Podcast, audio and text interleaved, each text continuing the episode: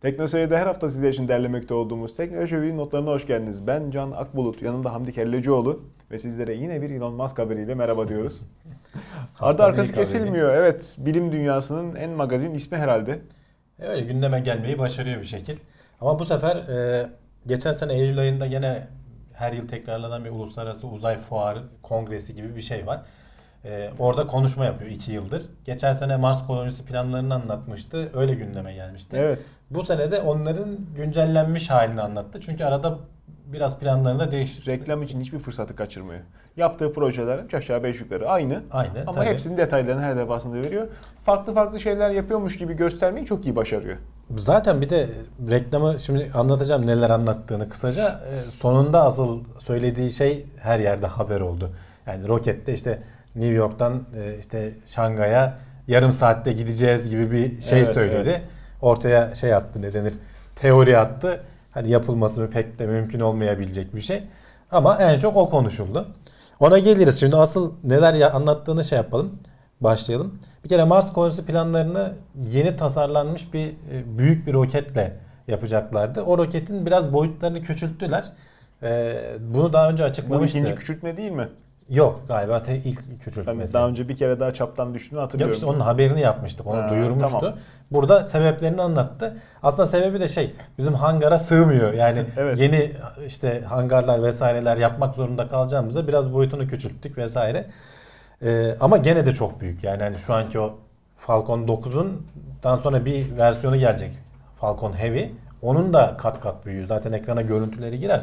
Hem taşıdığı yük açısından. Bir de burada önemli olan açıklama şey söyledi. Şu ana kadar e, olan roketlerin hepsini de şeyden kaldıracağız. Kullanımdan kaldıracağız. Böylece tek bir roketi ve işte modülü geliştirme derdi olacak. Yani Falcon 9, Falcon Heavy ve bir de bunların işte Dragon kapsülü var işte. E, kargo ve astronotları taşıyacak olan. Bunlar kullanımdan kalkacak. Dolayısıyla bunlara tasarım için kaynak ayırmayacağız. Tek bir tane büyük roketle bütün işleri yapabilir hale geleceğiz. Kargoda taşıyacağız, insanda taşıyacağız. Ki hani kapasite olarak da işte 40 tane e, kompartmanı olacak diyor. İşte her bir kompartmanda 2-3 kişi olsa hani 100-200 kişi falan taşıyabilecek büyüklükte. Yani bir A380'den falan büyük o yolcu taşıma kısmı. 85 ton yanlış hatırlamıyorsam e, kuru yük taşıma kapasitesi de. Hani en büyük işte Hubble Uzay Teleskopu mesela bayağı büyük bir yapı. Onu taşıyabilecek kadar. O üstteki ikinci aşama biraz değiştirilebiliyor. Önü açılıyor. Kargo taşıyor mesela veya işte insanları taşıyabileceğin kompartman Aslında havacılıktan aşina oluyor. olduğumuz teknolojiler. Evet. Bir sürü envai çeşit kargo uçağı var. Yani çok fazla yakıt Piyasada. taşıma kapasitesi var. Tabii. Bu sayede mesela şey ham diyor. Tek bir kere dolumla dünyadan kurtulmak için bir kere birinci kademeyi kullanmak zorundasın. Doğru. İkinci kademedeki yakıtla Ay'a gidip gelebiliriz diyor. Böylece Ay'da tekrar doldurmaya falan uğraşmadan kolonileşmeyi sağlayabiliriz diyor. Orada hatta bir de böyle can alıcı bir cümle söyledi. Ya dedi yıl 2017 oldu hala Ay'da bir üstümüz yok falan dedi. Milletten alkış topladı falan. Bir de bir işin bir sonraki aşaması var. İşte Mars'a gitmek. Dünyadan çıktıktan sonra işte Mars'a gidip e, Mars'ın yörüngesinde e, işte tekrar doldurup oraya iniş kalkış sağlayabilirsin. Ve şey e, bir kere indikten sonra işte orada gene şey yapacağız dedi. 2022 yılında kargo görevi göndereceğiz. 2024 yılında da insanlı görev göndereceğiz. E, insan göndereceğiz Mars'a dedi. Çok yakın tarihler bunlar. Hani pek olabilitesi yok. İşte iki kere üç kere daha uzatmalık payı var en azından. var. Söylediği Yani cümlenin. 2030'a kadar diyelim biz olsa gene kar kardır. Çünkü o tarihlerde NASA'nın da var şimdi birazdan geleceğiz. Diğer başka firmaların da Mars'a gitme, insan götürme planları var. Ee, onun dışında asıl işte bütün haberlere konu olan bu yarım saatte dünya üzerinde gezme hikayesi. Dedi ki Mars'a gitmek için, Ay'a gitmek için bu roketi kullanıyoruz. Dünya üzerinde de niye kullanmayalım? İşte New York'tan kaldıracaksın. Onu hatta bir de animasyon yapmışlar Hmm. tabii herkesin gözünde canlansın diye. Böyle denizden platforma inip kalkmayı o kadar güzel hale getirdik, ince hale getirdik ki diyor. Yakında ayak bile kullanmayacağız diyor. Direkt e, platformun üstüne indireceğiz. E, yakıt alma yerinin üstüne indireceğiz dedi. Ben öyle anladım konuşmasından. Arda arda bu arada 16 tane iniş yapmışlar başarılı. Hani bayağı iyi bir rakam e, geçmişe göre şeyleri. İlk kazasına kadar Karneleri. harika gidiyor. 16 tane de işte kazasız belasız iniş yapılmış. 16 Can. küçük bir rakam. Ee, şöyle söyle bu arada 2018 yılında şu anda planlanan uydu göndermelerinin yarısını SpaceX yapacak atmosferin dışına. E tabi. Yani bu ciddi bir rakam yani. Öyle. Hem ucuz oluyor demek ki firmalar da onu şey yapıyor. Bu yıl da %29 mu 30 mu öyle bir rakam. Yani gene bayağı göndermişler. Bir dahaki yıl yarıya yakını olacak deniyor. İşte bu bu büyük tasarladığımız roketi daha ona bir de isim vermemişler. BFR diyorlar artık anla orada. Ee, biraz küfürlü bir şey içeriyor, kısaltma içeriyor. Esprili de olmuş yani. Ee, diyor ki işte New York'tan kalkacak Şangay'a veya dünyanın herhangi bir yerine yarım saat 40 dakikada bilemedin en uzun bir saatte gideceksin diyor. Şimdi bunun tabi yapılabilir ve şey diyor Elon Musk normal uçak fiyatlarına gideceksin diyor. Yani öyle pahalı olursa kimse kullanmaz tabii bunu. Tamam ne kadar süreyi kısaltsan da. Ama bu yapılabilir mi? Şimdi sonuçta e, roketin fırlatılması falan çok ciddi. Yani 60 milyon dolarlardan falan bahsediyoruz. Geçmişte Concorde uçağını gördük. Ha, O o, bile pahalı kalıyor. Hadi diyelim teknoloji gelişti. olmuyor. Bunlar çok değişik şeyler yapacaklar falan diyelim. Tekrar kullanıyorlar çünkü işte o birinci aşamayı vesaireyi. Ama bunun bir hesabını yapmışlar Can. Mesela şimdi e, diyor ki mesela adam New York'tan Şangay'a 435 dolar diyor bilet. En ucuz bileti aramış. Ve diyor işte A380 boyutunda olduğunu düşünsek diyor. Ondan daha fazla taşıyacağını söyledi Elon Musk. 850 kişi sığdırsak içine diyor. Yolculuk başına SpaceX'in cebine 370 bin dolar girer diyor. Ama bir fırlatması şu an SpaceX'in 62 milyon dolar. E tabii. 370 bin dolar nerede? 62 milyon dolar nerede? Hani arada dağlar kadar fark var. Yani hadi 400 bin bile desen işte yüzlerce kat fark oluyor yani. Düzenli yaparsan 120 kat falan. belki İşte- maliyeti düşer diye. Yok yani hadi maliyetini de düşürdün diyelim. Şimdi o roketin kalkması inmesi esnasında üzerine binen yükler çok fazla. Evet. Yani normal kullanıcılar, e, astronotlar bunun için Oo, eğitiliyor falan. tabii. Hadi diyelim onu geç. Ama hani her insanın kaldırabileceği şey olmayabilir o o anda üzerine binen G kuvveti tercih edilmeyebilir. Ama işte ben bunu şey için olduğuna inanıyorum. Reklam için olduğuna inanıyorum. Çok fazla belki gelecekte olma ihtimali olsa da hani onu tamamen göz ardı etmeyelim. En iyi ihtimalle Burada askeriye biraz- kullanır. En iyi ihtimalle. En iyi ihtimalle ama işte gibi. şey avantajları var Can. Şimdi şu dikine inebilme avantajı önemli bir şey aslında. Hani çok fazla şimdi uçakların en büyük problemi uzun pistler gerektirmesi. Her yere havaalanı koyamıyorsun. Bunun ineceği yer bir de çok işte o hassas inebildiği için artık ve bunu sen garanti edersen uzun denemeler sonrasında hani şehre mehre zarar vermeyeceğinden de emin olursan işte biraz böyle denize doğru bir platformun üstüne falan rahatlıkla indirebiliyorsun. Hani havaalanlarından daha yakın olabilme gibi avantajları var şehre. Ama dediğim gibi o G kuvvetleri olsun ne bileyim işte masrafı olsun maliyeti olsun şu an pek olabilecek gibi değil. Bu lafı Elon Musk zaten son konuşmasını işte bir saate yakın konuştu. Son 5 dakikasında böyle bir şey söyledi. Biraz böyle ortaya ekmek atmaktı yani. yani insanlar yesinler bunu diyor. Herkes de yedi. Gördüğün gibi bütün medya bunu konuştu. O Mars'a gitme falan ikinci planda kaldı. Tabii. Büyük roket işte dünyaya yarım saate indirecek konuşuldu yani. Bunu başaramayana kadar birkaç defa daha tekrarlar. Tabii tabii. Bütün tanıtımlarda yine reklamını yapmış Yani oluyor. asıl amacı zaten şey e, büyük bir roket tasarlayıp birden fazla tasarımını olmaması burada öne alınacak hani dikkate alınabilecek noktalar bunlar. Tek bir tane büyük roket her iş için bunu kullanalım. Tasarım maliyetlerinden falan kurtulalım. İşte Mars'a gitme, Ay'a gitme çok kolaylaşsın. 2022 diyor işte 2024 diyor. 2 yılda bir Mars çünkü çok yakınlaşıyor dünyaya. Evet, anladım. O 2 yılda bir olmasının sebebi de o. Önce işte biraz kargo göndereceğiz oraya. Sonrasında da insanlı görev yapacağız diyor. Çok yakın tarihler. Neyle sınayabiliriz? Şu anda mesela bu önümüzdeki birkaç ay içinde Falcon Heavy'nin fırlatılması lazım. Verdikleri zaman dolmak üzere. Hani biz 2018 şey 2017'nin sonuna doğru fırlatacağız demişlerdi. E, verdikleri zaman doluyor. Eğer orada bir gecikme yaşanırsa düşün ki bu 2022'ler falan çok çok daha gecikecektir. Ama yaşanmazsa ki hani SpaceX'in tarihinde gecikmeler çok yaygın. Kendileri de diyorlar hani Her şey çok iyi böyle- gidiyor Hamdi abi yani. Gecikmelere rağmen çok çok toz pembe bir ortam söz konusu. Tamam teknoloji Yani gelişiyor, ölçümler önceden iyi planlıyorlar ama toz pembe değildi canım. Yani patladı işte daha platformdayken patladı. 6 ay bir sene neden patladığı araştırdılar. Bir sürü zaman ve para kaybettiler. bak ama o esnada kaybettikleri para ocaklarına incir ağacı dikmedi. Yine işler bir şekilde Çünkü yürüdü. çok makul fiyatlı. Bak ne diyorum gelecek yıl fırlatılacak fırlatılması planlanan e, uyduların yarısını biz göndereceğiz Evet, diyor. evet. Yani bu acayip bir şey. piyasayı Yani bir firmanın bu sağlam kadar domine ediyor. çıkması. Öbür taraftan rekabette de tabii gelişmeler var. Var. Yani bunların hızını keserse bu e, işleyişe bir darbe olursa rakiplerinden gelecek. Tekim Lockheed Martin Evet. E, en büyük havacılık en firmalarından bir tanesi. tabii. birisi. Hani sadece bu da değil işte Boeing'i de var. E, e, başka United Launch de Alliance'ı var. var. Hani, ha, bunlar Her hep türlü. Amerika'da olanlar. Bir de tabii dediğin gibi Çinlisi, Rusu vesairesi herkes var. Fıkra gibi. Ee, şimdi NASA zaten böyle rekabet ortamı yaratarak e, özel firmaları itekleme derdinde şu anda. Ee, ve 2030'lu yıllara kadar NASA'nın da kendi planı var Mars'a gitme konusunda. Hı hı. İşte firmalara da hep şey yapıyor. Oraya bir işte Mars'ın yörüngesinde bir uzay istasyonu kuralım. Ee, oradan yörüngede dururken işte insanlar yüzeye de inip çıkabilecek bir şeyler tasarlayın diyorlar. Daha tasarlama aşamasında. İşte Lockheed Martin de onu tanıttı bu e, kongrede. E, onlar da bir şey tasarlamışlar. Ne denir? Sistem tasarlamışlar. Aslında çok da farklı değil. Biraz uzay mekiğine benziyor. Eski o bildiğimiz Hı hı. e, artık kullanılmayan.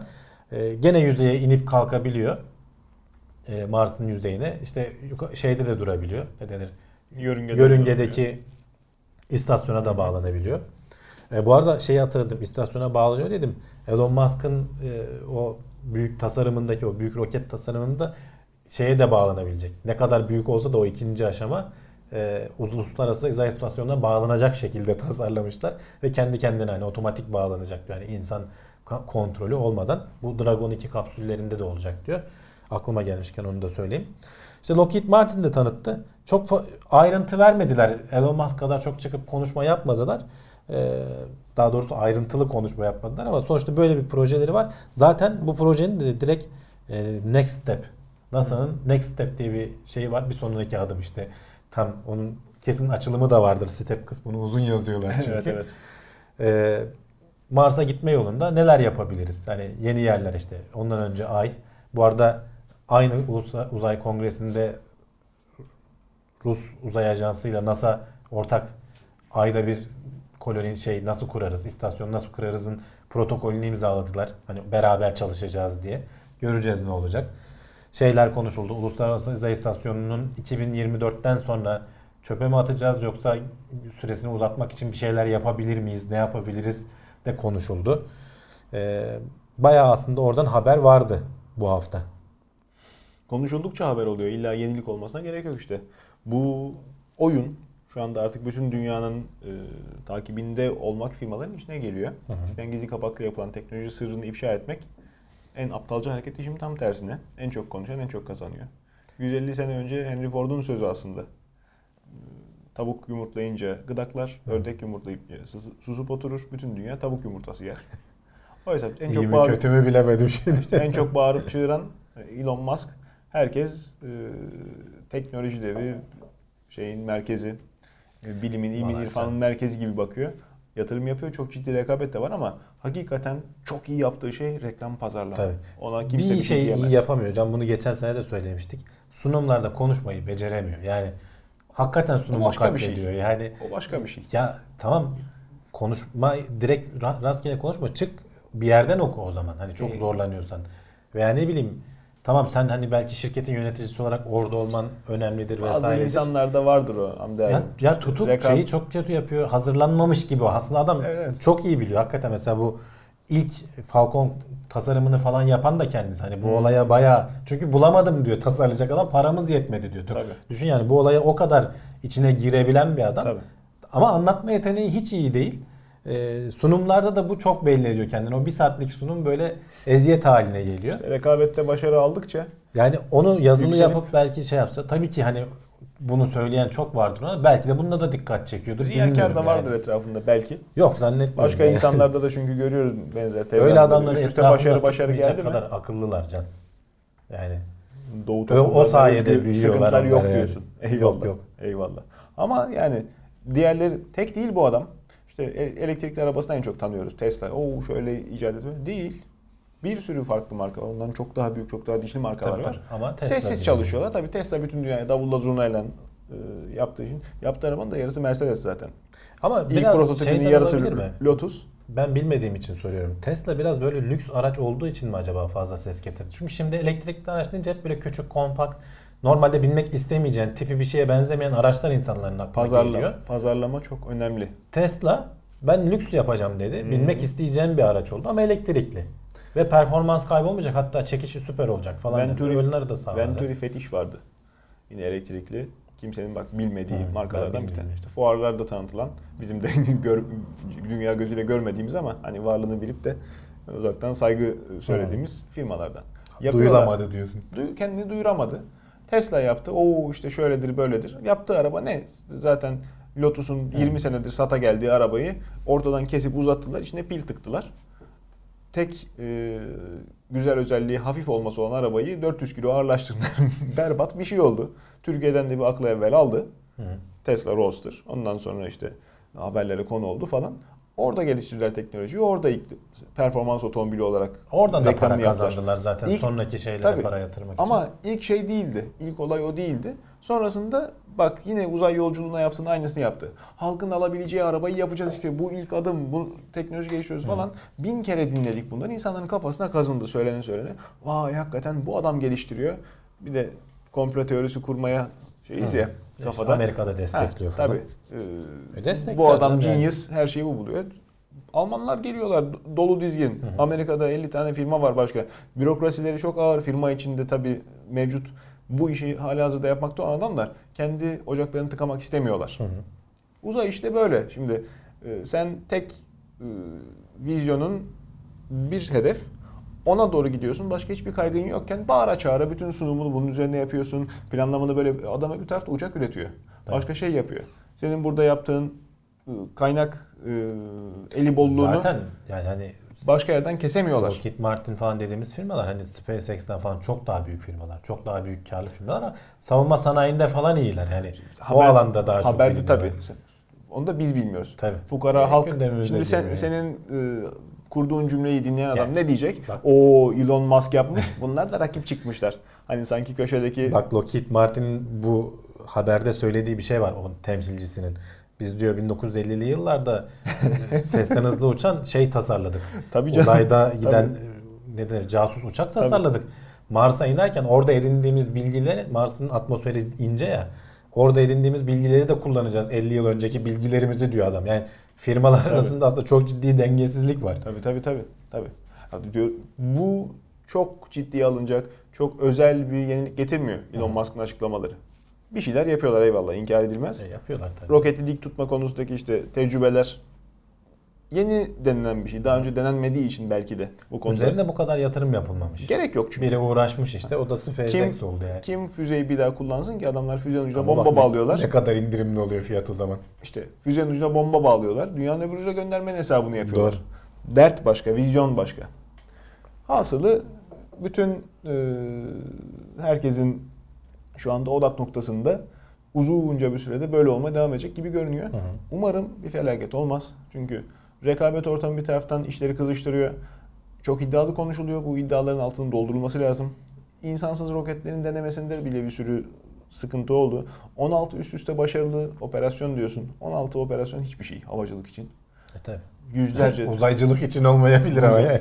Havacılık için dediğin doğru da. uzaycılıkta da işte patlayan mekik neydi? En son Challenger'ı hatırlıyoruz hala daha. Onları da ama çok görev yaptılar canım. Görev yaptılar da işte. Oluyor bir tane oluyor. Herkes onu hatırlıyor. tabii. Böyle bir şey olursa bütün bu uzay macerası hop bir anda üzerine E, sifon oldu çekilir canım gidiyoruz. olmadı değil. Hani insan ölmedi şimdiye İnsan kadar. ölürse kargo kaybettiler. derdim o. İşte Rokete insan koyup- uğraşıyorlar. New York'tan Şangay'a fırlatmaktan bahsediyorsun. Ama işte adam diyor ki ben onu o kadar güvenli yapacağım ki diyor. Ondan sonra bu olacak diyor. Yani onun altını dolduruyor. dile kolay. Dile Ne kolay. Dile kolay tabii. Dile kolay. Doldurduğu zaman göreceğiz demek Diyorum lazım. ya. Boş şu anda palavra atıyor Doğru, ortaya. doğru, tabii. Arkasını doldurana kadar zaten bir Zaten sürü ben de dedim reklam şey amaçlı yapıyor tabii, bunu yani tabii. bariz bir şekilde. çok da güzel. Hali hazırda çalışmakta olan şeyler var. Ama ne bileyim ya. Ee, daha çok da biz bu ara patlayan görev süresini dolduran uyduların e, Ama bu paylaşıyoruz. sürpriz oldu. Eh Çünkü geçen sene bu aylarda işte Eylül'ün 30'u muydu? Eylül'ün sonuydu. Ee, göktaşına çarpıp yok oldu. yok oldu. Ee, Rosetta. Ama tamamı yok olmamış. Daha doğrusu hani yüzeye sert indirdiler hani orayı da son görelim diye. Son anda hatta inerken işte alabildikleri kadar resim aldılar. Sonra e, geçtiğimiz günlerde şeyi keşfediyorlar. gönderdikleri resim şimdi karşı taraftan resim gelirken sıkıştırılarak geliyor ve otomatik bir yazılım resimleri ayırt ediyor. Hı hı. Son anda ama artık işte hani yüzeye inmeden bir şey yarım yamalak bir şeyler gelmiş. Bir telemetri verisi diyorlar ona. İçinde resim olabilir diye bakmışlar. Resmin yarısı. Tamamı gelmemiş ama yüzeye çok yakın olduğu için bayağı aslında biraz üzerinde de oynayarak işte şey yaparak net bir resim ortaya çıkarmışlar. Hani 23 bin işte byte geleceğine 12 bin byte gelmiş. Otomatik yazılım bunu tanımamış. Resim olarak algılamamış. O yüzden dikkat edilmemiş. Ama tabii bütün verileri sonra araştırıp işte üzerinde çalışan onlarca adam olduğu için ya buradan da burada da bir resim var galiba diyorlar. Neyse ki sıkıştırma algoritması şey böyle piksel piksel göndermiyor. Hani yarısını göndermiyor. Hmm. Resmin önce kaba hatlarını gönderiyor. Normalde bazen webde de olur ya gezerken. Google Earth'te yaklaşıyorsun. Heh, yani. onun gibi aynen. Bazen web resimlerinde de oluyor. İnternet kötüyse Doğru. önce böyle bulanık görünüyor sonra gitgide düzeliyor resim. Hı. Burada da öyle. Yarısı işte %53'ü falan gelmiş resmin. Üstüne de biraz e, keskinleştirme falan uygulayarak işte bu filtreler uygulayarak yeni bir resim ortaya çıkarmışlar. E, fena da değil yani. Biraz bulanık görünüyor. Ayrıntıyı göremiyorsun ama yaklaşık kaç metreydi? 17-21 metre arasında çekilmiş bu resim. Bir önceki resim hani artık son aldığımız resim dedikleri bir önceki resim 23-26 metre yükseklikten çekilmiş. E bu bayağı 10 metre daha yakından Yani. çektikleri bir resim Tabii, olmuş. Tabii. Bir de sürpriz işte. Ha, son şakasını yaptı. Rosetta evet son şakasında böyle yaptı bizi. Öbür taraftan NASA'dan bir olumsuz haber aldık. Ee, Evet. Teleskop bu sefer fırlatılması ertelenmiş. Ya Can şimdi herkesin merakla beklediği bu James Webb Uzay Teleskobu. Çünkü Hubble'dan sonra Hubble'ın yerine geçecek teleskop diye söyleniyor ve çok güçlü olacak. Hani Hubble gönderildi kaç yıl oldu? Onun üzerine teknoloji ne kadar tabii. gelişti? E, bunun da çok çok daha uzaklara artık hani evrenin sınırlarını görecek kadar uzaklara bakabileceğimiz söyleniyor. Herkesin böyle ağzının suyu akıyor astronomiyle ilgilenenlerin. Ama işte gene bir gecikme haberi geldi. 2018'in sonları derken artık 2019'un bahar aylarına veya yazın başına Başka bahara diyorsun. sarkmış Galiba. oldu. Ee, yani tabii sonuçta mesela Hubble'ın gönderilmesinde bir sıkıntı yaşandı biliyorsun. Gönderdiler. İlk çekilen resim çamur gibiydi. Sonra işte aynası bozuk çıktı. İşte Hmm. tekrar yeniden ayna gönderdiler. Uzayda astronotlar yürüyüş yaparak falan hani bayağı zor bir işi yaptılar. Öyle olmasın diye e, her şeyi ince ince uğraşıyorlar, test ediyorlar. Neyse geç olsun güç olmasın yani öyle demek lazım. Çünkü gönderdiğin zaman ve çalışmadığı zaman hem bir sürü para Tabii. hem işte sonradan düzelteceğiz diye ekstra maliyet. Çalışsın her şey düzgün olsun. Bu sefer paranoyaklık da olunca işte bu sefer, e, Ya sadece tabii ki öyle değildir. şey hani kaymasın. Ellerinden geleni yapıyorlardır. Şimdi bir de şey büyüdüğü zaman e, yapısı vesairesi büyüdüğü zaman işte o güneş panellerinin vesairesi işte korumaları falan tam düzgün açılmasını falan Hı hı. istiyorlar. Biliyorsun hani şey katlanıp matlanıp gönderiliyor. İşte bakalım.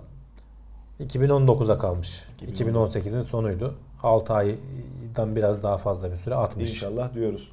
Açılsın o veri göndermeye başlasın zaten. İşte evet yani Bambaşka bakalım neler görebileceğiz merak tabii. ediyorum yani ben de. Gerçekten ilginç. Bir taraftan da yeryüzünde Nobel ödülleri dağıtıldı. Evet. Önemli Dağıtılmaya başlandı. önemli bir e, şey tıp ödülü önce söyleyelim. E, insanoğlunun saat. işte bu aralar zaten bizim yaz saatiydi, kış saatiydi yok artı 3 artı 2. Onlara İnsanların- bakmayan bir saatimiz var Can. Biyolojik saatimiz Ama var. işte onun yüzünden iflahımız sökülüyor. Sabahları uyanamamalar, efendim Doğru. söyleyeyim, akşam uykusu gelmeyip gözünü tavana dikmeler. Hepimizin yaşadığı şeyler. İşte Bak onu onun en ayarlayan- sonunda bunun uykuyla ilgili de haberimiz var. Hmm. Buraya geri döneriz. Tamam peki. İşte insanoğlunun bütün düzenini sağlayan saat. Kabaca öyle diyebilir miyiz? Genetik. İnsanoğlu değil, bütün canlıların Can. Doğru söylüyorsun. Yani bu adamların mesela işte isimlerini de söyleyelim. Jeffrey Hall, Michael Rose 5, Michael Young. Hani onların da isimleri geçmiş olsun. Olsun. Ee, genelde bak daha önce de söylemiştim. Nobel ödülleri artık hep ikişer üçer kişilere gidiyor. Tek kişi alan pek kalmadı. Çünkü iş artık ekip çalışmasına E, tabii. dayanmak zorunda. Nobel Tıp Ödülünü aldılar. 1984'te yaptıkları çalışma meyve sineği üzerinde. Hmm. Ee, bu biyolojik saatin moleküler düzeyde nasıl işlediğini, hangi genlerin kontrol ettiğini buluyorlar. Ve onunla e, artık işte aradan yıllar geçmiş. 30 yıl mı oluyor artık? 30 yıldan fazla zaman 33. geçmiş. Nobel ödülünü alıyorlar. Yani biyolojik saat çok önemli canlıların 24 saatlik işleyişi açısından. Ee, bu 84'ten sonra bunu gene geni ayırdıktan sonra devam ediyorlar. Şeyleri de buluyorlar. Bu genin sentezlediği işte bir molekül tam 24 saatte yok oluyor. Bu sayede hücre mesela hmm. bir günün tamamlandığını e, kendinde bulabiliyor. Yani hani saatlerin içinde e, şey sağlayan titreşen çok küçük bir atom olur ya işte elementini falan söylerler. Bu aslında tam onu sağlayan protein. Veya ee, küçük yay. Ha, veya Zemberek. eski tip daha eski saatlerde yola şimdi atomlarla falan artık atomun evet. titreşimiyle falan çalışan çalışıyor. Bu atom da çalışıyor. saatleri var da. E, bunu bularak işte Nobel Tıp Ödülünü bu sene almış oldular. Güzel. Ama tabii tıp ödülü değil sadece fizik ödülü. Bu evet. sefer de kütle çekim dalgalarının önemi vurgulanmış oldu. Ee, kütle çekimsel dalgalarla ilgili Can video çekmiştik. Onu burada paylaşırız bağlantısına da hani merak edenler nedir ne değildir izlememiş olanlar işte. baksınlar. O videoda da bu keşif e, Nobel alır demiştik 2 yıl önce. Geçen yıl atlandı ama bu yıl verdiler. Hani almaması mümkün değildi.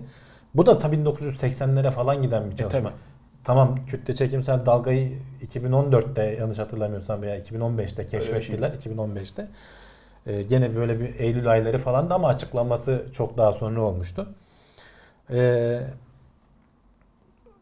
Uzaya teleskop göndermek diyorsun. Onun yaptığı iş şimdi bir boyuttu. Hı hı. O boyuttan bize yani uzaydaki teleskopun aldığı verileri okumak aslında birazcık önden aldığımız bilgilerin yardımıyla oluyordu. Yani, Dalga yepyeni bir boyut kazandırdı işe. Bizim ufkumuzu açacak işte bambaşka bir parametre. Ol, olduğunu tahmin edip ölçemediğimiz de bir tabii. şeydi. Hani Einstein'ın teorisi de tabii, tabii. tekrar doğrulanmış oldu bununla. Bu dalgayla bir de işte kara deliklerin normalde ışık saçmayan, hmm. göremeyeceği şeylerin. E, birleşmesi esnasında işte uzay zamanı bükerek oluşturdukları hmm. dalgalama çok büyük enerjiler gerektiriyor. Oluşturan o dalgalanmaları çok ufak oldukları için de işte böyle kilometrelerce lazer Ren üzerindeki değişmelerle ölçüyorsun. Çok zordu yani bunun yapılması. Zaten işte 1980'lerde 60'larda teorileri ortaya atılıyor. 70'lerde ya yapar mıyız olur mu olmaz mı falan diyorlar. 80'lerde ee, işte kuruluyor falan. Bir türlü ölçemiyorlar. Sonra geliştirmeler, güncellemeler bilmem neler da işte 2015'lere kadar geliyoruz. O zaman yani bir adamın ömrü boyunca kovaladığı bir şey bu. Evet, evet. Ee, alanlar Ama da hani hep, onların da isimlerini söyleyelim. Happy Weiss 4 tane dalga ölçebilmişiz şimdiye kadar. Evet ona geleceğiz. Alanlar Rainer Weiss, Barry Barish ve Kip Thorne. Kip Thorne ismini belki duymuşsundur. Interstellar'ın senaryosunu oluşturan hmm. ve ona danışmanlık yapan bilim adamı. Ayakları yere basan bir bilim kurgu filmi çekmek istiyoruz evet. demişlerdi. Sonra kitabını falan da çıkardı işte Science of Interstellar diye. Oradaki o kara deliklerin vesairenin falan gerçekte işte bilim dünyasında nasıl olduğunu, nasıl işlediğini falan anlatan bayağı kalın bir kitap. Kip Thorne'u biraz oradan biliyoruz aslında. Ee, bu üçü de bu senenin fizik Nobel'ini almış oldular. Öyle.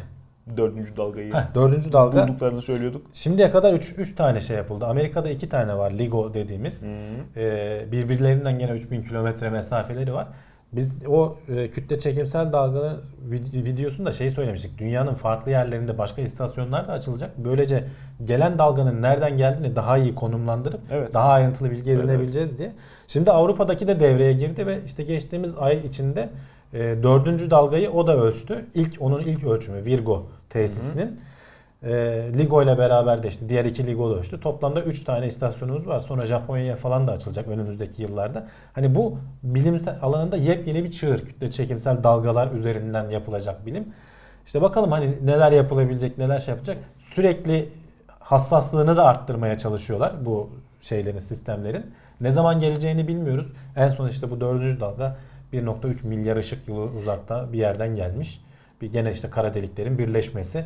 Hani kütleleri de acayip yani işte 30 güneş kütlesi kara delikleri. Yani 1.3 kütlesi birleşiyor falan. Milyar yıl önce gerçekleşmiş tabii, hadisenin tabii. bizdeki e ama öyle işte yani. Bu mesafeler o kadar uzayınca eskiye bakmış oluyorsun. Bir de böyle ışık yılı deyip geçiyorsun şimdi Tabii. mevzunun bir de o boyutu var. İşte daha dünyada bir şeylere mama dediğimiz çağdayız. İnsanlık bile yok yani. İyiymiş, iyiymiş. Öbür taraftan daha e, böyle gurur kırmayan, onore eden insanlığı bir şeyler, kuantum bilgisayarları evet. gelişimini göstermeye devam ediyor. İlk video kuantum şifrelemesiyle. Şimdi bu hani kuantum bilgisayarlarından ayrı bir şey. Kuantum teknolojilerini kullanarak şimdi 3-5 tane kuantumla ilgili şey var canım. Bir senin dediğin o bilgisayarlar. İki kuantum şifreleme teknikleri var. Burada onu kullanmışlar. Üç, bu şifreleme kuantum bilgisayar olmadan olmuyor mu? oluyor işte zaten onunla Ha, alakalı. Kuantum tamam, ben onu öyle ilgili zannediyorum. Değil. Hayır. Tamam, peki. Bir de kuantumun işte bu dolaşıklığını kullanarak e, bilgiyi çok hızlı bir yerden bir yere aktarma. Hani ışık hızından da bağımsız belki işte anlık olabilme ihtimali var.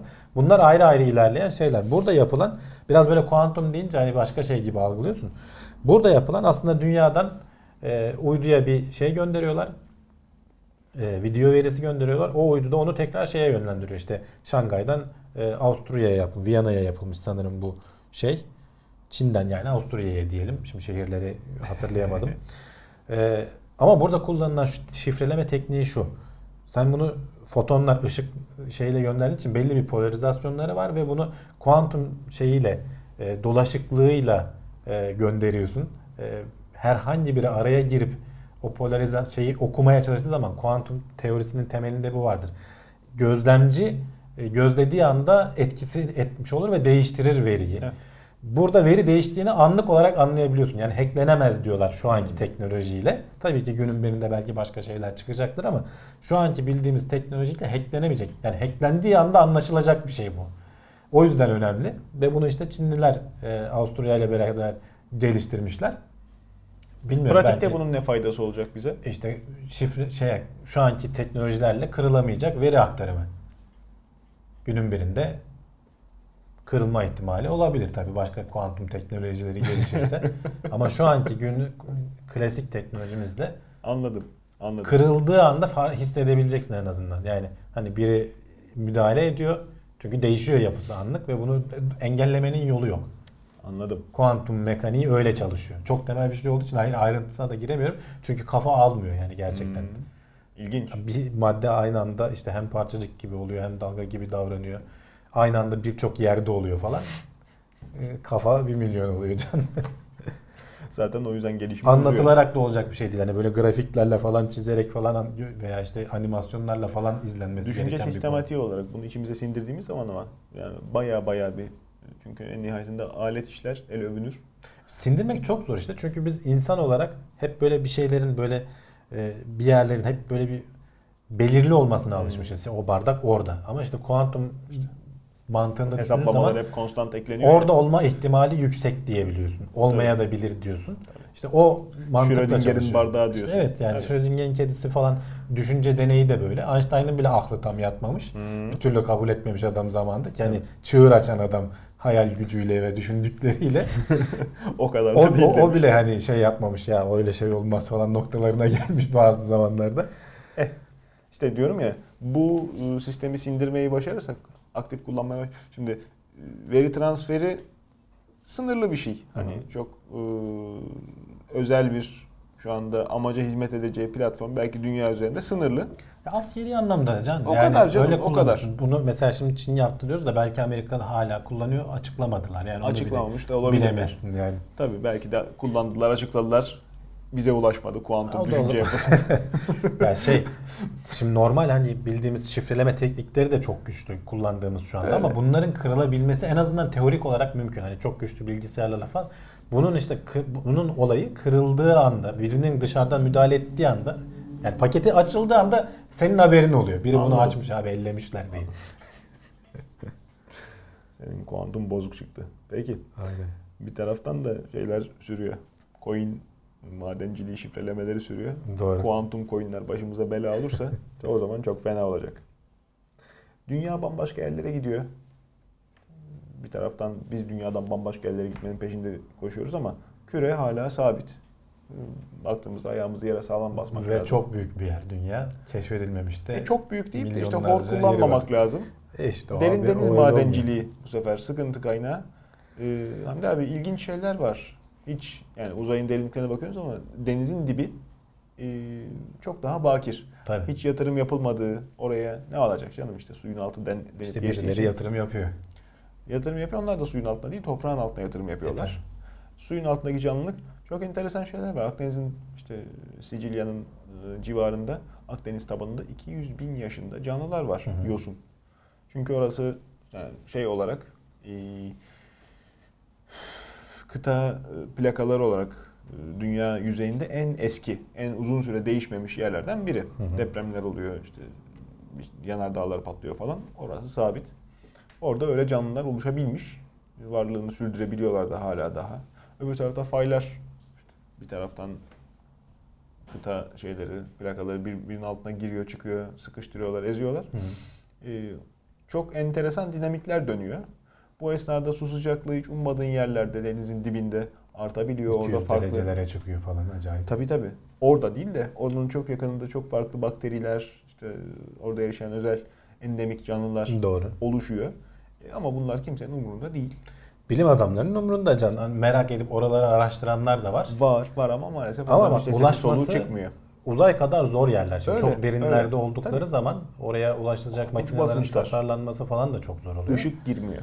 Ama işte işin ucuna para girince şimdi bak bazı materyaller işte senin önünde telefon var, bende tablet var. Bunların içinde kullanılan malzemeler e, zor bulunan malzemeler Öyle. ve gitgide azalıyor şimdi. Öyle. Milyonlarca satılıyor. Herkesin Lityum diyoruz. geliyor. Hani şu sivri zekalı Elon Musk elektrikli arabayı pompalayıp duruyor ya. Bunun Nereden bir, bulacaksın o kadar lityumu Heh, diyorsun. bunun bir tanesine giden lityumun bin tanesiyle adam bir araba yapıyor. Öyle öyle araba sömürüyorlar dünyayı. yine evlere de koca Evlere piller yapıp gönderiyor falan. Tabii. Neyse o ayrı konu. İşte o lityumu veya işte başka bir sürü işte çinkosuydu bilmem nesiydi bu malzemeleri bulmak gittikçe zorlaşıyor. Hı hı. Dünya üzerindeki e, madenlerden. Çünkü talep çok fazla. Tabii. E diyorlar ki denizin altında da bunlardan var bol miktarda. Erişmesi zordu şimdiye kadar ama işte bunun üzerinde araştırmalar devam ediyor.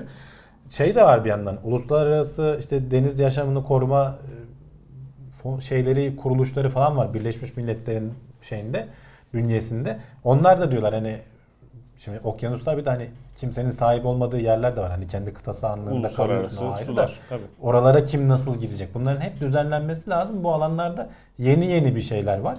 Ama işte mesela Japonya kendi sularında Yeni Falkland Deniz- krizleri mi göreceğiz? derin deniz şeylerini bulmayı e, ve çıkarmaya çalışmalarını yapmaya başlamış. E, yaptıkları şeyde de şimdi o senin dediğin o çok sıcak su bacalarının olduğu yerlerde bazı canlılar var. Çok değişik canlılar var. Hani Öyle. insanlara sevimli de görünmüyorlar için E yani Hepsi tabii. yaratık gibiler yani. Hani uzaydan gelmesini beklediğin tarzda canlılar. Duysalar üzülürler. Valla duyamazlar herhalde de. Yani çok acayip canlılar var. Bunlar kimsenin umurunda değil ama sonuçta onlar bu dünyanın işte içinde yaşayan korumamı bizim korumakla yükümlü olduğumuz Geçen hafta canlılar. dedik ya nesli tükenen panda olunca kürklü mürklü bir şey olunca evet güzel de sevimli. Burada böyle işte kertenkele dallı olunca bas üstüne gitsin. Bir de deniz ya canlıları iyice Hmm. garip gruptur bilirsin. Hani Tabii. hiç öyle karada gördüklerine de benzemezler. Bir de işte o kadar derinlerde olunca Gözlü mözlü şey dişli oluyor. şeyler. Evet. Yani işte bu canlıları da çok fazla yok etmeden şimdi tamam madencilik yapılması gerekiyor. Normal madenin de zararları var ama hani o bir şekilde yönetilebiliyor. Garip grup. Bunların kura- kurullar, kurallarının koyulup e, o işte o bacalar mesela Aha. madencilik yaptığı zaman çünkü şu şekilde yöntem orayı tamamen parçalayıp yok edip sıvı şeklinde çekip E tabi. m- materyali ayrıştırma üstüne. Tabii. Sen tamamen orayı yok ettiğin zaman işte hayvanın yaşadığı Hmm. yeri yok ediyorsun aslında. Garip grup hayvan deyip geçmemek lazım. Ekosistemde onların da rolü var. Var tabii işte. Onları Asit bilmiyoruz zaten sorun tabii. orada. Hani bu bu hayvanların ne gibi rolleri var? Bir de şey diyor doğal yollardan da bunların yuvaları yok oluyor. İşte bazen lav püskürüyor veya deprem oluyor o plakaların olduğu yerde. Yok oluyor ama bir süre sonra tekrar bu bacalar işte canlılık onu oluşturuyor veya bacalar oluşunca hemen canlılar da oluşuyor. Bunun işte 10 yıl falan gibi zaman da kendini yenileyebileceğini söylüyorlar. Sen burayı yok ettiğin zaman işte aşırı avlanma gibi, balıkçılık Hmm, doğru. gibi bunun da hani regülasyonlarının yapılması, işte uluslararası düzeyde kurallarının koyulması lazım. Henüz daha tam bu alanda şey olmamış ama işte özel sektör şimdiden Mars'a girişiyor gitmek işe. güzel ama Mars'a gitmek zorunda olmayan Zorunda kalmamak için hobi evet, olarak gidelim diyorlar. hobi olarak gidelim aynen. Dünya yine dursun. Öbür taraftan dünyayı daha yaşanması bir hale getirmek için e, tıp gelişiyor. Embriyolar üzerinde ameliyat, genetik ameliyat. Evet. E, DNA dizilimi üzerinde oynayıp tüp bebek için bunu çok ilkel yapıyorlardı bildiğim kadarıyla. Hani muhakkak e, izleyenlerden vardır hekim. Yani rica ederiz hata ettikse düzeltsinler. E, yumurtanın arasından işte yumurtaya karşılık en kaliteli, en işte sağlıklı oynayan Spermleri spermi seçiyorlar. Onun üzerinden şey Ama onlar bak daha e, hücre düzeyinde yani bu Tabii, tabii. artık DNA düzeyinde Yine- kimyasal ameliyat diyorlar bak. Mesela hep biz konuşuyoruz ya CRISPR diye bir teknik var. Bu ondan daha da hassas. Tek bir e, beta telasemi diye bir hastalık var. Bir kan hastalığı. Tek bir e, Ben de DNA'daki örnek verecektim. zaten diyorlar ki kan hastalıklarını ya daha doğrusu bu e, nokta mutasyonu denilen genlerdeki değişiklikler neden oluyor. Hala da renk körlüğü falan bunlar sıkıntı. İşte bu Kellik. değişikliklerin onu da belki diyorsun şey. Bizden O biraz tek- geçmiş belki ama. tek harf mi bilmiyorum ama bak bu e, genetik hastalıkların üçte ikisi tek harf değişikliğinden kaynaklanıyor diyorlar. Ya. Tek harf nokta mutasyon deniyor bunlara. Burada tek harfi yani bir G harfini A harfiyle değiştirmiş adamlar ve bunu embriyonun içine işte tekrar yerleştiriyorlar veya onun içinde yapıyorlar. Ve bu embriyolar tabi yaşamalarına e, izin verilmemiş. Bunlar insan Tabii. embriyosu ama deneme amaçlı. Hı hı. Onu da klonlamayla yapıyorlar bak hani senden embriyoyu almıyor adam. Senden beta talasemi hastasısın. Senden bir hücre alıyor. Onun senin DNA'nı araştırıyor, klonluyor. Bir, bir sürü embriyo üretiyor. Böylece hani döllenmiş bir hücreyi alma falan gibi etik dertlerle de uğraşmamış oluyorsun. Ama insan embriyosu sonuçta. Bunu alıp da başka bir şeye de Etiğin zırt dediği yer oralar Hamdi abi. İşte böyle Kuantum etrafından dolaşılan Tabii. şeyler. Şimdi zaten adamlar da onu söylüyor. Ya bunları biraz tartışalım. Çünkü işte bu beta talasemi tek bir harfi değiştirerek biz Hmm. bunu tedavi edebiliyoruz. Evet. Ve bunun gibi işte bazı gen- genetik hastalıkların üçte ikisi bilmiyorum öyle bir rakam vermişler. Tek harf değişimine dayalı diyorlar. Bak. Yani bunların hepsini biz e, varsa tespit edip müdahale edebilecek noktaya Ucunda geliyoruz. inanılmaz bir sektör var. Evet, Demin biz evet. espri olsun diye söyledik ama hastalık tedavisi doğru.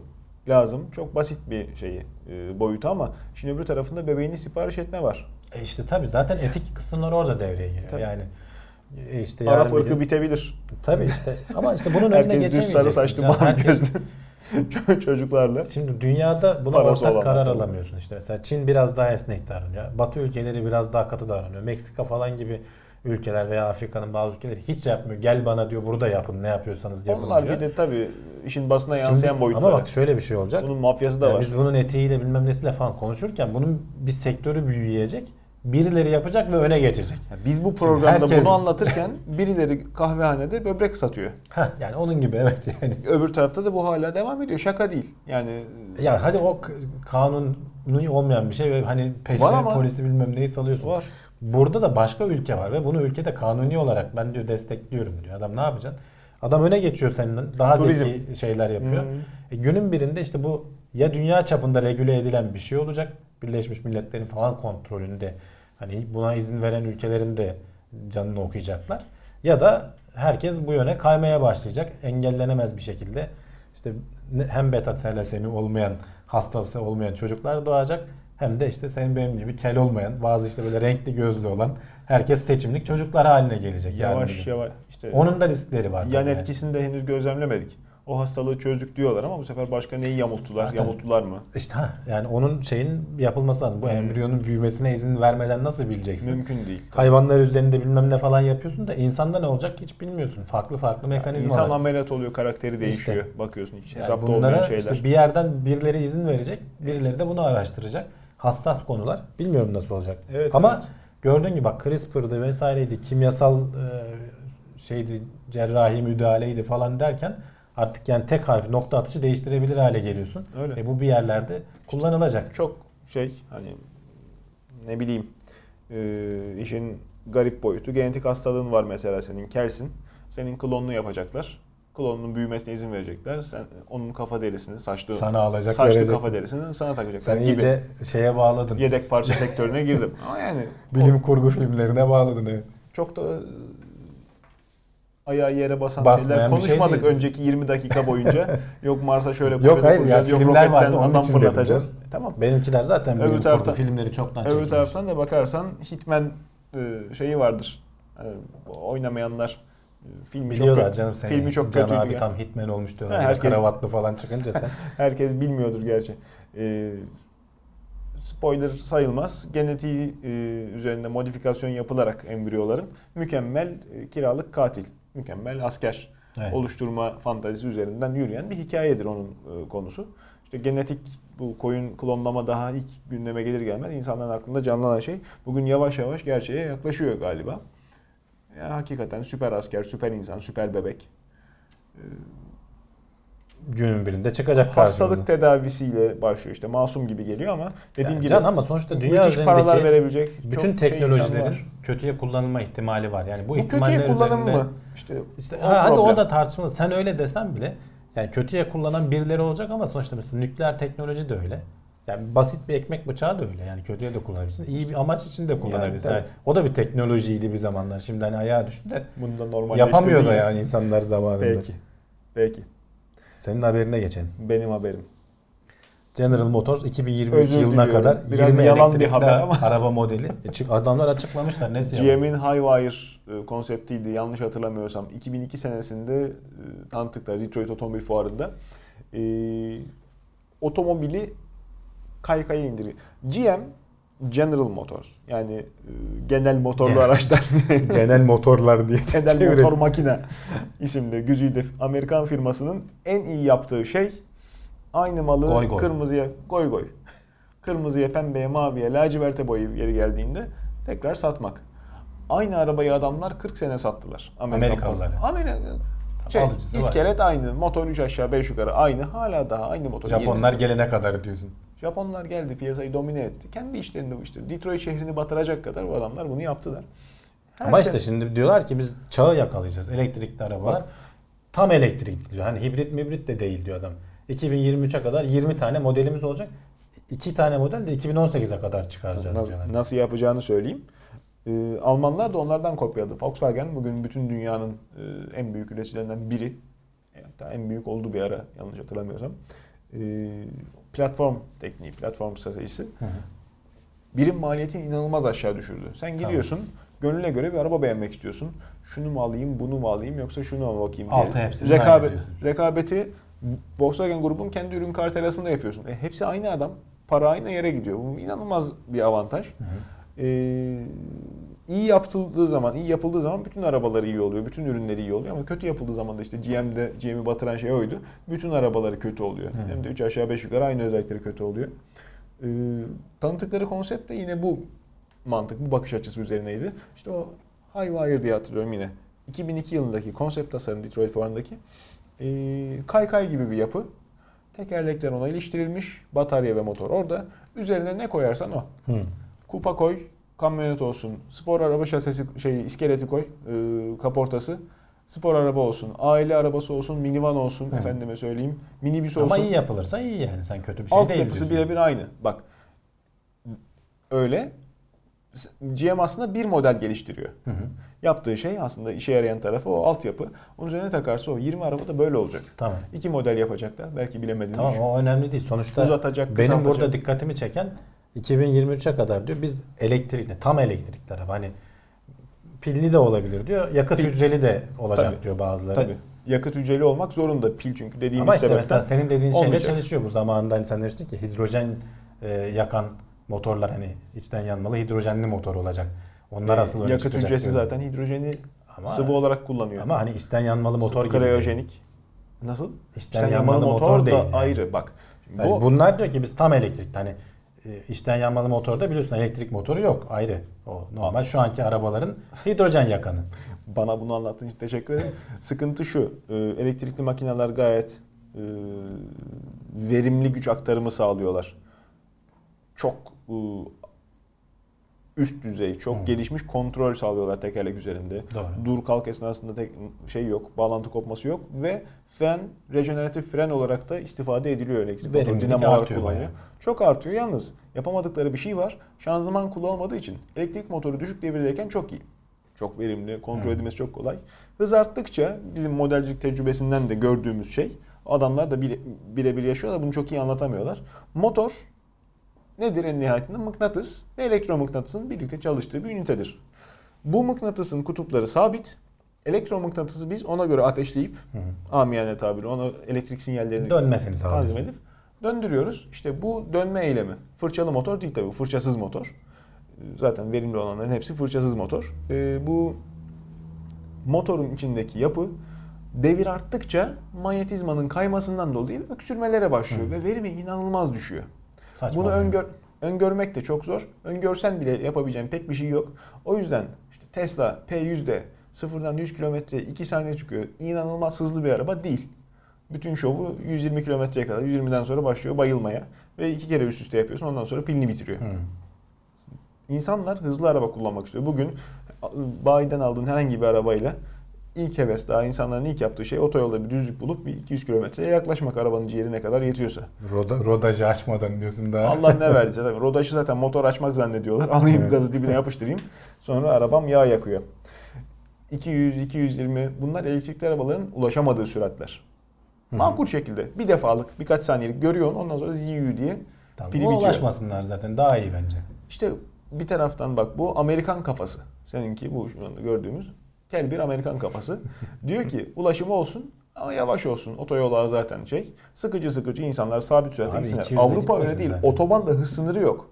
Bir taraftan sen diyorsun ki ben burada rokete koyacağım, milleti göndereceğim yarım saatte öbür tarafta. Oradan da diyorsun ki sen Seattle'dan işte bilmem nereye 4 saatte git. Niye? Hız sınırı ben 70 koydum geçme. Hı. Öyle saçma şey olur mu? İnsanlar daha hızlı, daha güvenli gitmek istiyorlar. Senin dediğin gibi Daha olsa hızlı, saat güvenli olmuyor sorun orada. daha hızlı olduğu zaman güvenli oluyor yol müsaitken.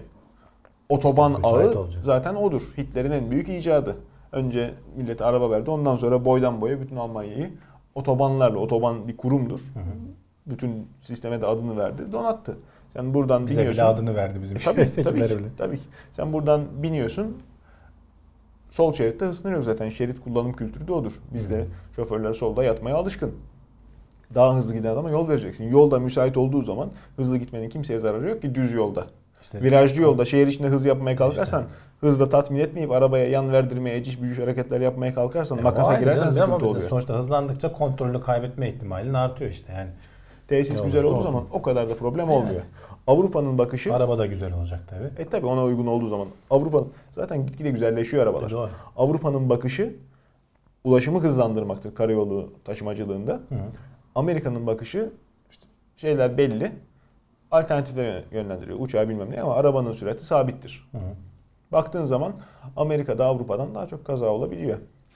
Yani o da e, şey farkı, eğitim farkı, düstur farkı.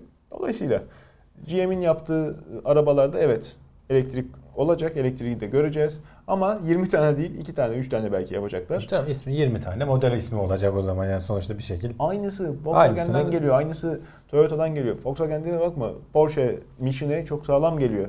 Tesla'nın da günleri işte e, piyasada hakimiyet kurup da tek başına hakim olduğu günler aslında sayılı. Sınırlı, Model 3 çıktı, müşterilerle buluşmaya başladı ama o kadar da ciddi infial olmadı farkındaysan.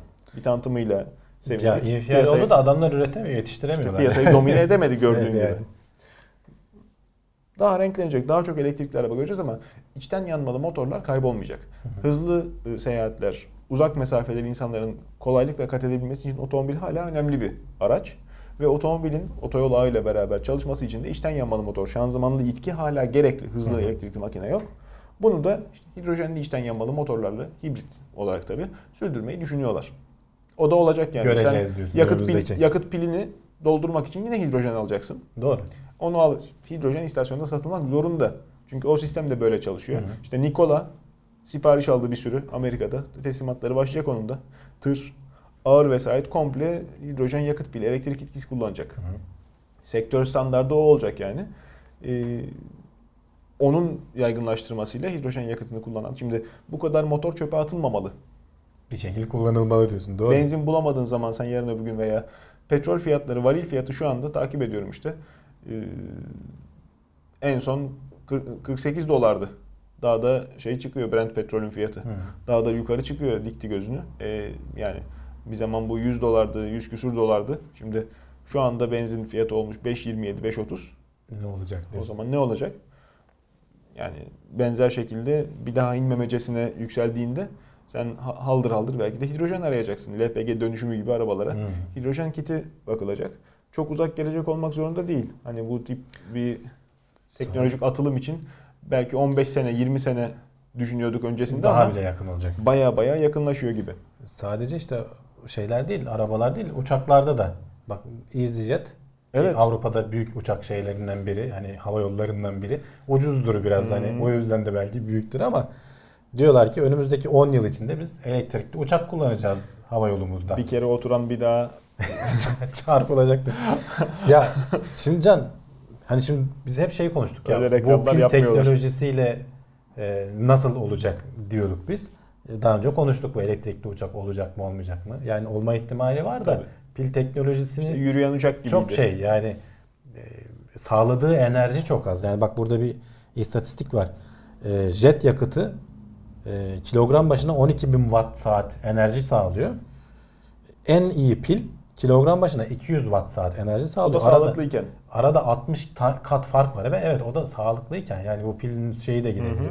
E sen bundan ona nasıl geçeceksin? Sen bazı mesela yazıda avantajlarını sağ- saymışlar. Bir kere jet motorları çok büyük ve ağır olmak zorunda. Elektrik motorları ona göre çok daha küçük oluyor. Böylece kanadın ortasında olmak zorunda değil. Dışlara taşıyabiliyorsun. Bu aerodinamik açıdan falan sana avantajlar sağlıyor. Ee, ne bileyim uçağın tasarımını değiştirebiliyorsun.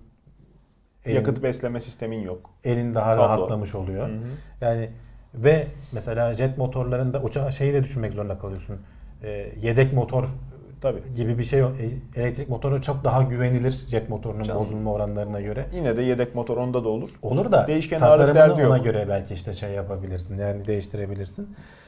Ve işte şimdiden hani özel firmalar var. Ee, işte e, önümüzdeki 10 yıl içinde biz 500 kilometre ve 1000 kilometre hatta bazıları 1500 kilometre menzilli uçaklar sunacağız diyorlar. Çok uzağa belki gene normal eski tip uçaklarla gidersin. Jet mo- motorlu uçaklarla ama şehirlere İstanbul Ankara arasında veya ne bileyim işte başka illere belki daha küçük elektrikli motorlu uçaklarla ulaşım sağlanacak gibi Ondan görünüyor. ziyade işte çok zor şartlarda çalışan deniz uçakları var veya işte kutuplarda çalışan buza inip kalkan şa- sırf şamrelden tekerlekli uçaklar var.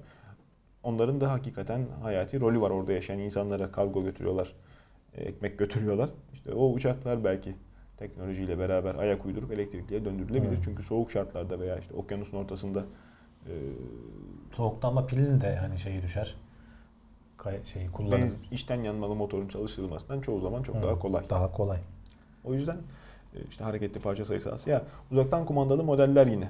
E, Burada belki teknolojiye öncülük eden platform. Güneş enerjileri yapıldığı menzil hakikaten uzatıyor güneş paneliyle. Planörler de vardı Hı. sırf güneş enerjisiyle çalışabilen. Doğru. Entegre edilebilir. Ama işte kanat mimarisi. olmuyor. Yani iki tane üç tane adam alıyorsun içine en E fazla tabii, yani. Kanat mimarisi ona göre kanadını yaparsan panelin verimi arttıkça Hı hı. pil kimyasının acilen değişmesi lazım. Hem içinde kullanılan Orada malzeme. da ciddi alan şey çalışma var yani. yatırımlar var. İşte elektronik ikmaliyle e, çok daha yüksek kapasiteyi güvenilir sunan Hı hı. pil e, peşinde koşuluyor. Fosfor pili peşinde koşuluyor. Daha haber çıkmıyor. Bunlar gerçekten işte uzay çalışması gibi değil. Haberi yapıldığı zaman teknolojik casusluk olarak anında kopyalanıp patentlerin yanacağı şeyler. E, araştırmalar o yüzden basında pek yer bulmuyorlar ama olması lazım. Bak bir şey daha var. Bunu da söyleyelim. Hani arabalarda da hibritler olabiliyor ya. Bunların da hibritleri olabileceği Olur, niye olmasın? söyleniyor. Tabii. Çünkü elektrikli motorun avantajlı olduğu yer var. İşte benzinli motorun avantajlı Tabii. olduğu yer var. Hatta şeyi bile söylüyor en basitinden yedek yakıt taşıma zorunluluğunu ortadan kaldırabilirsin diyor elektrik Evet. motoruyla. Çünkü o bile hem uçakta ağırlık yapıyor kullanılmasa bile ki şu anki yani hava yollarının o uçakların seyrinde çoğunda kullanılmıyormuş yedek yakıt. Hmm. Hani olur da bir kaza olursa başka yere yönlenelim veya Evet, evet. işte havada dönelim diye hı. tutulan yakıt. Ee, bunun yerine işte belki elektrik motoru devreye girecek şekilde bir tasarım yapabiliriz diyor adam. Veya bazı durumlarda kalkana kadar belki işte elektrik motoru destek verir JETO, sonra Jet devreden çıkar Takeoff. falan. Yani Eskiden kullanılan sistemler elektrikle Öyle şeyler de olabilir yani. Olur olur niye olmasın? Yani bak çok gemi- olumsuz konuşan da var ama onu da söyleyeyim gemilerde yani. çok uzun yıllardır kullanılıyor görüyoruz. Merkezi jeneratör Hı. elektrik besliyor. Elek- pervanelere elektrik motoru takılı. Onlar idare ediyorlar. Çok daha stabil güç veriyorlar daha. hı. Dayanıklılar. Üzerlerine yüklenen parçalar ama öbür tarafta jeneratör de gayet güzel mırıl mırıl çalışıp kendi devrinde sabit. Şimdi otomobil teknolojisinde de gemi makinalarında da makinenin avare çalıştığı devir vardır. İşte yük altında çalıştığı, verimli çalıştığı devir vardır. Bunu belli bir aralık üzerinde tutmaya çalışmak çok zor. Hı. Hem mühendisi zorluyor hem de makinenin dayanımını azaltıyor. Sadece pik devirde işte ömrü de uzun, kendisi de yüksek güç üreten motor yapmakla gaza cevap veren motor yapmanın arasında çok ciddi fark var. Bir şeyleri yakarak güç üreten makinelerden bahsediyorum tabii. Ee, Birçok örneğini gördük.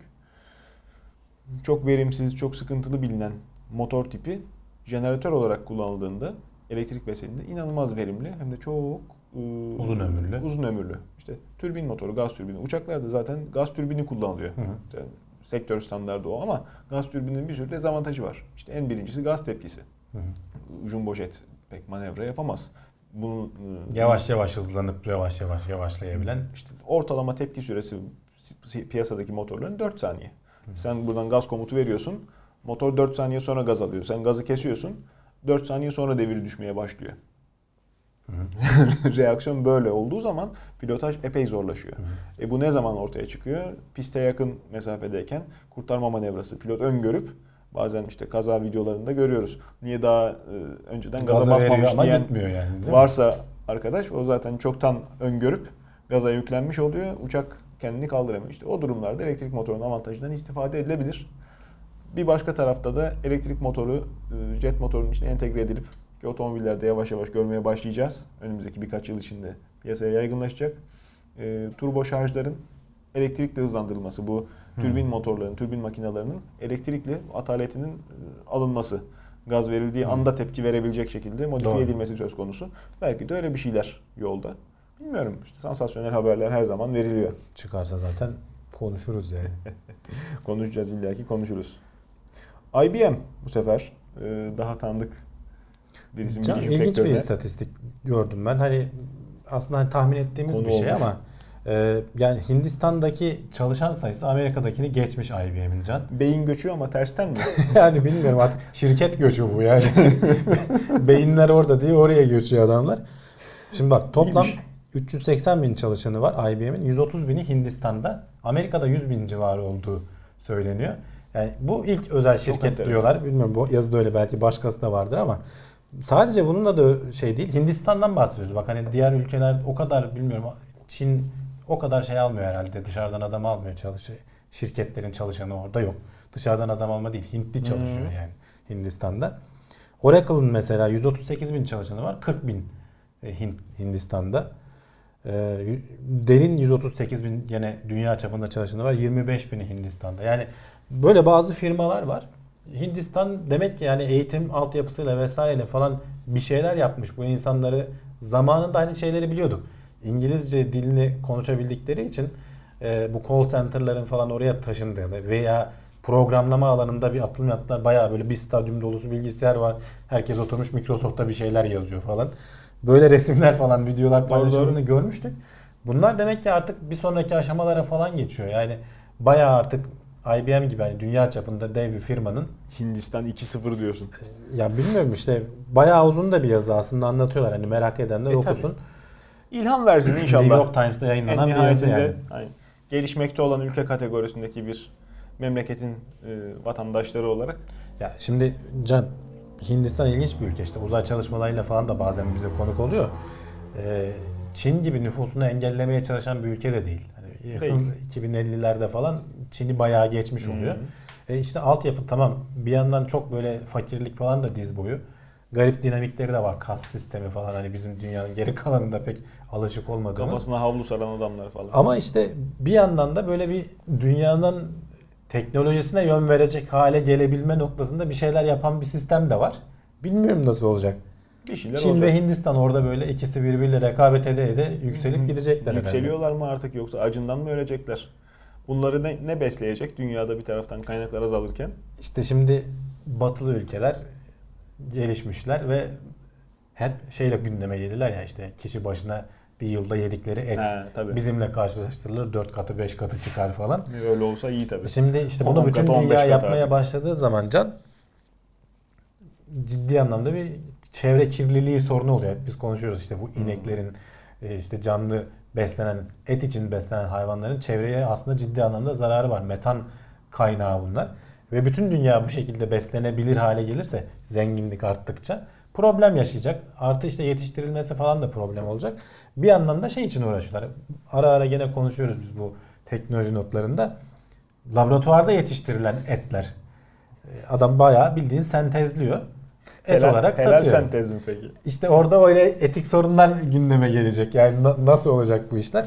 Şimdi bu haber Koşer lamel. e, The Guardian'da çıkan bir haber. Şeyi denetmişler. Amerika'da bir firma ilk defa balık üzerine uğraşıyor. Balık eti sentezlemeye. Hani Hmm.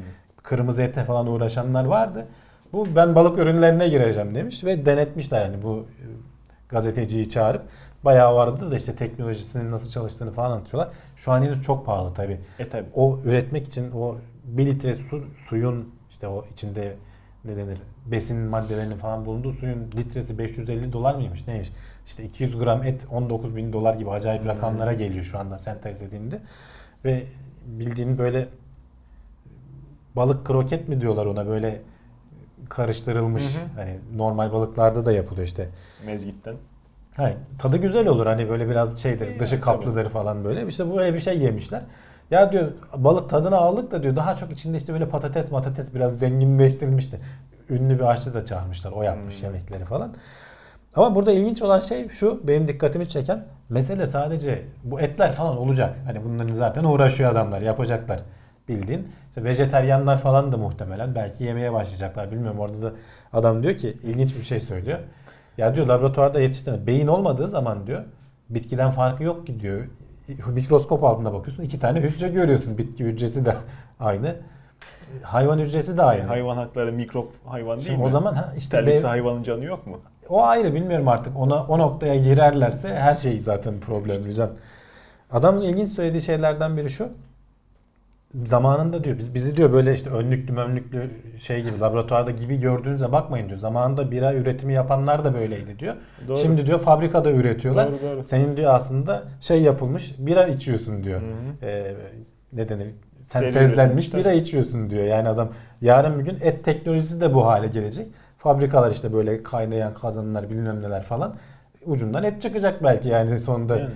hazır böyle şey kemiksiz mis Hmm. Siniri bilmem nesi falan olmayan yağı vesaire Orada olmayan. sentezlenmiş domuz eti arama olacak mı acaba? E, Domuz eti işte bilmem bunlar kafa kurcalayan sorular can. Hayvan İşte balık eti diyorsun, kırmızı et diyorsun. Nasıl oluyor? E, O da olacak işte eninde sonunda. İlginç noktalardan biri de şu. Mesele sadece et de değil. Biz sonuçta hayvanların etinden, derisinden, işte başka şeylerinden yararlanıyoruz. Deri de sentezliyor adam. Hayvan derisi. Yani Organik doku sonuçta. Yani eti sentezleyen deriyi de sentezler. İşte onu diyor tam Türk tertemiz. Hava Kurumu. Türk Hava Kurumu bitti. Artık kurban derisi yerine hazır fabrikadan hayvan derisi. Şimdi Evet, suni deriler falan Peki var ama kurban, bu bildiğin Kurban Bayramı'nda sentez Suni kesebilecek miyiz? ama gerçek deri yani nasıl olacak bilmiyorum. 7 kişi bir kavanozun kapağını mı açacak? Nasıl olacak? Vallahi bilmiyorum. Onları artık uzmanları düşünsün şimdiden karar versinler. Ama bunlar hani Çok önümüzdeki 10 tartışmalar yılda olacak. 15 yılda yavaş yavaş geliyor işte. Genetik Tabii. bir yandan etik tartışmaları getiriyor. Bunlar bir yandan başka tartışmalar getiriyor. Diğerleri kör kuyu. Reklam olanlar başka ama şeyler araştırmalardan baktığın zaman ucunda para kazanma potansiyeli olan- olanları çok çok yakın zamanda daha sık görmeye başlayacağız. İşte kaç tane gelişiyor. bak bunlara yatırım yapanlar hani Tabii. şeyler değil öyle. e, Bunun ilk haberini ben hatırlıyorum sanki. 2 sene 3 sene önce ilk haberleri o zaman çıkmıştı. Ne kadar mesafe kat edilmiş. İşte Gazeteciye bir tane firmada değil, onlarca Denetiyorlar, firma tabii. var. Genelde hepsi Amerika'da işte e, Silikon Vadisi civarlarında hatta odaklanmışlar. Niyeyse bilmiyorum. Buralara yatırım yapanlar hani Bill Gates falan gibi hani Oranın böyle bilindik adamlar sanayi bu bölgesi orası firmalara yatırım tabii. yapıyorlar. Yani gelecekte bir şeyler Bilmem çıkacak buradan bariz belli. Çıkacak. Çıkmak da zorunda zaten. Çünkü yani bütün dünyanın şu anda e, belki de temel sıkıntı sebeplerinden bir tanesi açlık. Evet. Bütün kavgalar, savaşlar aslında oradan çıkıyor. İnsanlar daha böyle sakin, dingin, alım güçleri yüksek olsa önce bir karınları doyup oh deseler. Amerika'nın devlet politikası bu değil Ondan mi zaten? insan şey oldu öyle değil can. Daha fazlasını istiyor her Et zaman. Karnı doysa diyorsun. başka bir şey oluyor. Bir yandan da işte hani gene notlarda konuşmuştuk seninle. Ee, böcekle besleyelim. Onun işte böcekten un yapalım Hmm. falan. Protein anlamında bayağı zengin oluyor biliyorsun. Öyle bir yol da var. O da bir yandan geliyor. Bilmiyorum nasıl olacak. Evet evet. evet. Ben normal eğer hani bu sentezlenirse falan hiç laboratuvar veya fabrika eti falan bakmam. Tadı da iyiyse yerim yani. Bakalım işte. O noktada insanların akıllı davranması lazım.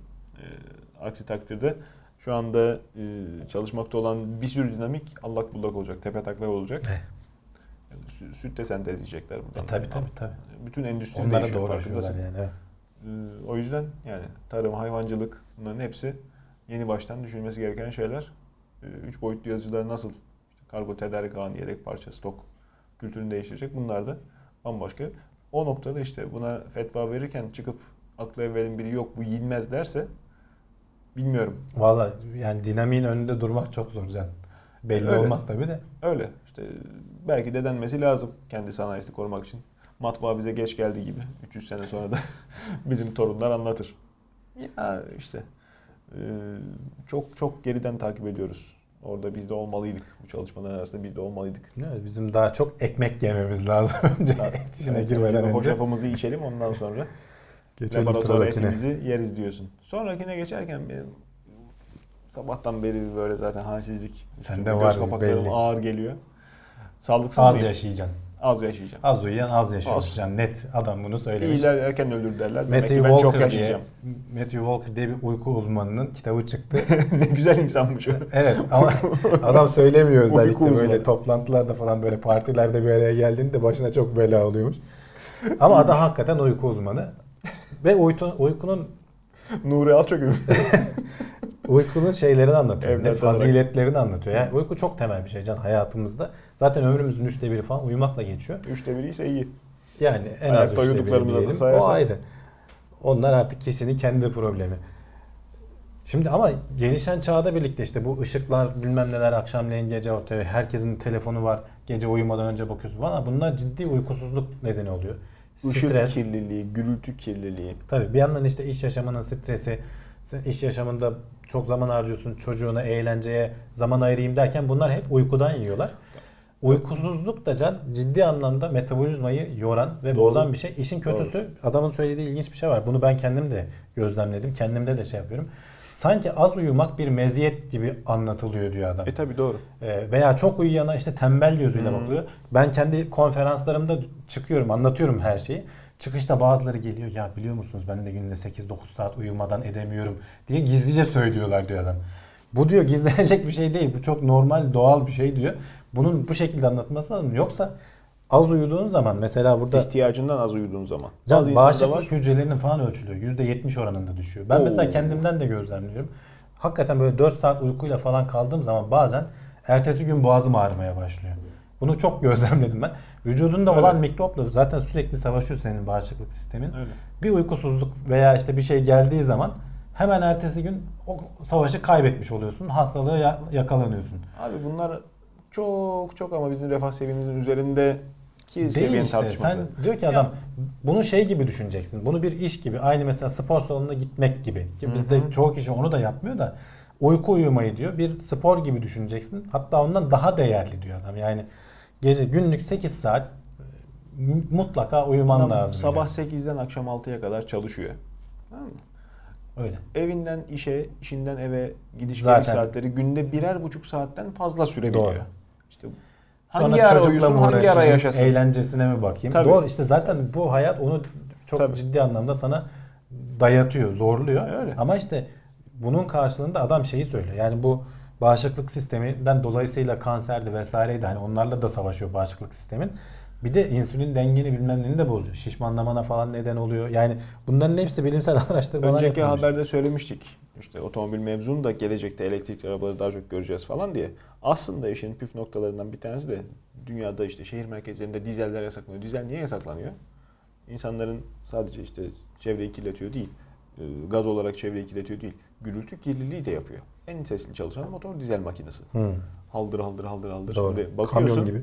şehrin kendine has bir ahengi şeyi var, e, sesi var. Arka planda çalan sürekli uğultu şeklinde. Büyük şehirlerde yaşayanlar çok iyi anlayacaktır ne dediğimi. Şöyle bir gece uyansınlar, baksınlar, nesinler. Bir yerden sonra kulak alışıyor, duymaya başlıyor insan. Uğultuyu. Uğultuyu, Arabaların lastik uğultusu, motor sesleri, ağır vesaire gece çalışanlar. Duyuluyor. Ve bu birikim yapıyor insanda. Hı hı. Işık kirliliği. Gökyüzüne baktığın zaman kaç yıldız görüyorsun? Biz pek bir şey göremiyoruz. Hava her zaman Zaten bulutlu deniz değil. kenarına falan gittiğinde fark ediyorsun. Vay neler görünüyormuş Ah, diye. gözlem evleri niye dağın tepesinde?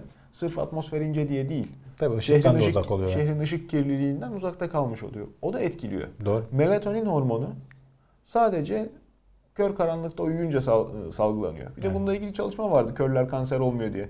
Ne kadar ayağı Hmm. yere basıyor bilmiyorum ama işte hakikaten Böyle görme, bir etkisi görme olabilir. engelli insan tabii. Ya Gözünden can, bak, sinyal gelmediği Sadece için bağışıklık sistemi değil bak. 2013 yılında yapılan bir araştırma melatonin dibine vuruyor. Ee, Bütün bağışıklık sistemi her şeyi kuvvetleniyor. düzenli gece uykusu yaşamayan erkeklerin sperm sayısı bile düşüyor. %29 oranında daha düşük çıkıyormuş. Şimdi Yani her alanı etkiliyor yani. gece uyursa onu nerede kullanıyor? O da ayrı mesele. Alzheimer mesela yani Alzheimer direkt şeye giriyor. Ee, ne denir? Kısır döngüye giriyor mesela. Uykusuzluğa neden alıyor aynı zamanda o beyindeki hücrelerin e, işte büzüşmesi, yok olması diyeyim. Hem uyku böl- bölümünde başlayan bir süreç. Hem kendini tetikliyor hem de gitgide uykusuzluğa neden oluyor. Dur Yani boşar. bu- Eyvahlar olsun. direkt mesela onun temel sebeplerinden biri. Yani adamın kısaca söylediği ben olsam diyor yani buraya kamu kaynaklarını ayırırım. Uyuyun insanlara uyuyun diye şey yaparım. Yayın yaparım diyor. Bu işte sigara sağlığa zararlıdır demek kadar önemli bir şey diyor. Günde işte Dünya Sağlık Örgütü'nün önerdiği rakam 8 saat. Ama sen diyor ki kendi Genetik, vücudun bilir. Yani tabii. ne kadar ihtiyacın varsa, uykun varsa uyuyacaksın diyor. biyolojik Tabii saat. diyor git 14 saat uyu demiyorum diyor adam yani. Onu da yaparsan ah sıkıntı Camış yani. gibi. Ama insanların ihtiyacı da günden güne değişir. Herkes her zaman 8 saat uyuyunca da sağlıklı olmaz. Bazı mevsim geçişinde işte daha çok uyuyasın geliyor. Tabii. Doğal bir şey. İşte bu e, saatimizle onu şey oynuyorlar. yapacaksın. İleriydi geriydi yok 3 aşağı yok artı Artık 5. oynamıyorlar can. ha yani de işte oynamıyorlar iyi mi kötü mü? o da tartışılır. Önümüzdeki günlerde göreceğiz. 9'da bir güneş doğsun bakalım ne- neler oluyor. Evet. Kaç kişi kışın Geçen sene gördük işte. en soğuk havada kaza yapıyor. İşte de yani. Bak kaza yapıyor dedin. Alkol etkisi yapıyor. Uykusuzluk. Evet, evet. Yani hakikaten alkol almış kadar yani mesela o, o gece 5 saatten az uyuyorsan 4.3 kat daha fazla kaza yapma ihtimalin oluyor.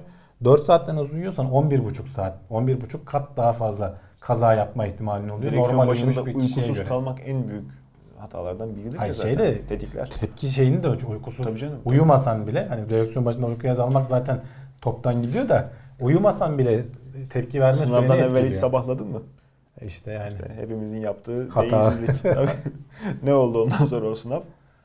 Şöyle böyle geçmişindir. Bir Uz- şekil, Uzmanlar anlatıyor. Geçiyorsun. Uzmanlar anlatıyor işte sınavdan evvel çalışın ne Onu yapıyorsanız yapın. konuşmuştuk yani bizim Ondan- notlardan birinde. Tabii öncesinde istirahatinizi edin adam gibi öyle girin sınava. İşte yok.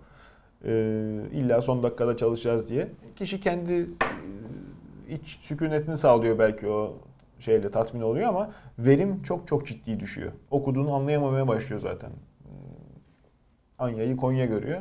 Sınavdan da anca geçer not oluyor belki o çalışmayla çok daha yüksek Evet. alacakken. Hepimizin yaşadığı şey diye bunu örnek veriyorum. Dediğin çok doğru. İnsanlara uykusuzluk özendiriliyor. Uykuyu çok gereksiz bir şey gibi görüyoruz. Köleleştirilmemizde de zaten dahli olan bir şey dediğim gibi. Büyük şehirde çok uyuyarak yaşamak mümkün değil. Mümkün değil. yani. Uyku ihtiyacını Yani işte karşıladığın zaman hayatın kalmıyor. Çalışma şekliyle vesaireyle falan mümkün değil yani. Finlandiya mıydı? İşe gidiş geliş saatlerini mesaiden saymayı düşünüyorlardı. Ne oldu acaba? Doğru, Ona da bakalım. duymadım ben onu. Sen ne konuştuk? Olabilir. O tasarılardan bir tanesiydi. Hı hı. Takip edelim bu konuyu araştıralım. Bir sonraki bilim notlarımıza da belki Konuları ekleriz. bitirdik evet. Şimdilik bizden bu kadar. Sonraki programlarda görüşmek üzere. Hoşçakalın.